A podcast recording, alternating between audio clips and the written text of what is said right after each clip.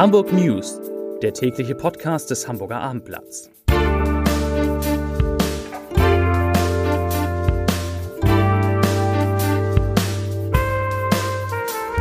Moin, mein Name ist Lars Heider und heute geht es um das schlechte Wetter und die Folgen für Hamburg. Weitere Themen.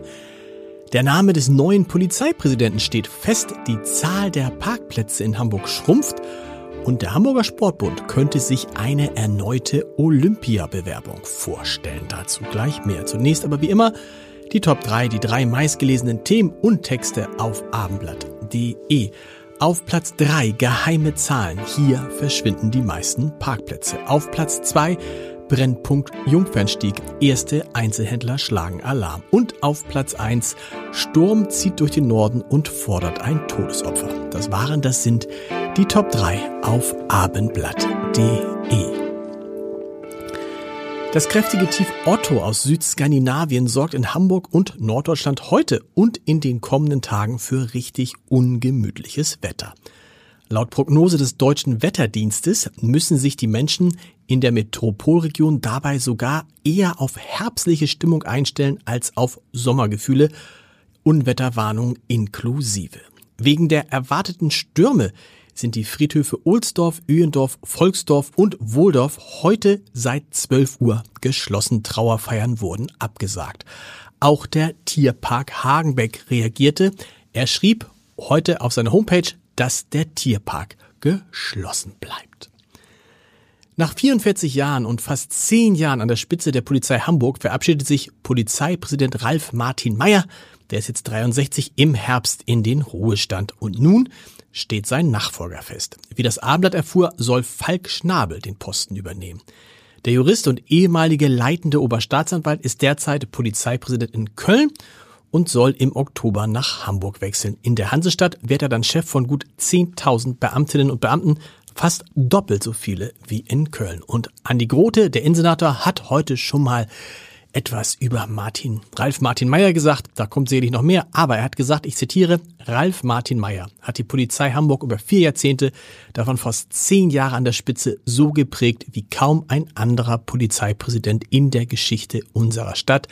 Er genießt mit seiner umfassenden Kompetenz nicht nur Respekt und hohes Ansehen in der Truppe, sondern auch in Stadtgesellschaft, Politik und Sicherheitskreisen bundesweit. Zitat Ende. Sein Nachfolger hat seine Position in den vergangenen Jahren recht zügig gewechselt. In Köln ist Falk Schnabel erst seit 15 Monaten Polizeipräsident. Sein Abgang kommt für die dortigen Polizistinnen und Polizisten überraschend. Das berichtet zumindest der Kölner Stadtanzeiger. Der Innenminister Nordrhein-Westfalens, Herbert Reul von der CDU, halte große Stücke auf den 54-Jährigen.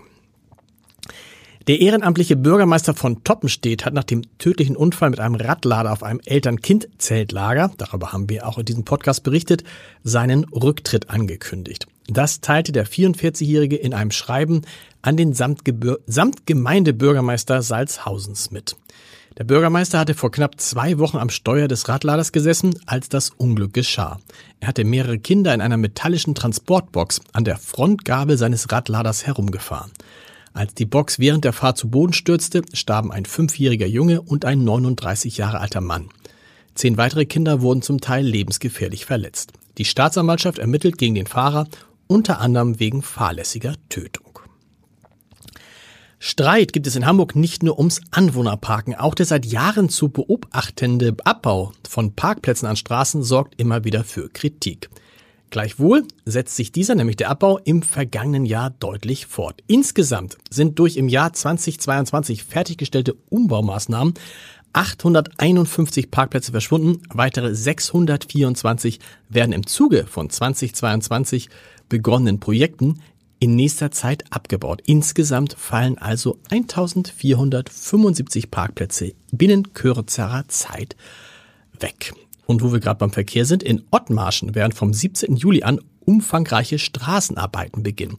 Das teilte das Bezirksamt Altona heute mit. Am Kreuzungsbereich Holmbrook, Paul-Ehrlich-Straße, Ottmarscher Kirchweg soll demnach ein neuer Kreisverkehr entstehen, um den Radverkehr zu fördern und die Verkehrssicherheit zu erhöhen. Das Vorhaben ist Teil des Veloroutenausbaus. Wegen der Bauarbeiten wird die Einmündung Holmbrook und Paul-Ehrlich-Straße in den Ottmarscher Kirchenweg voraussichtlich bis zum Oktober gesperrt. Der Ottmarscher Kirchenweg wird für diesen Zeitraum zur Sackgasse umfunktioniert und dann nur noch von östlicher Seite erreichbar sein. Einen Podcast-Tipp habe ich natürlich für Sie heute auch noch. Sie führt die mit Abstand größte Organisation an, die es in Hamburg gibt, steht an der Spitze von rund einer halben Million Menschen. Na, wer ist es?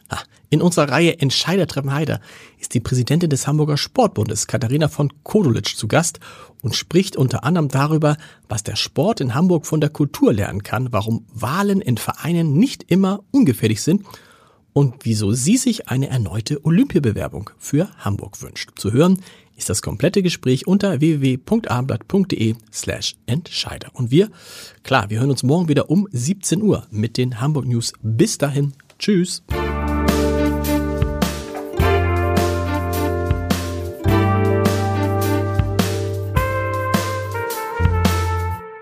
Weitere Podcasts vom Hamburger Abendblatt finden Sie auf abendblatt.de slash podcast.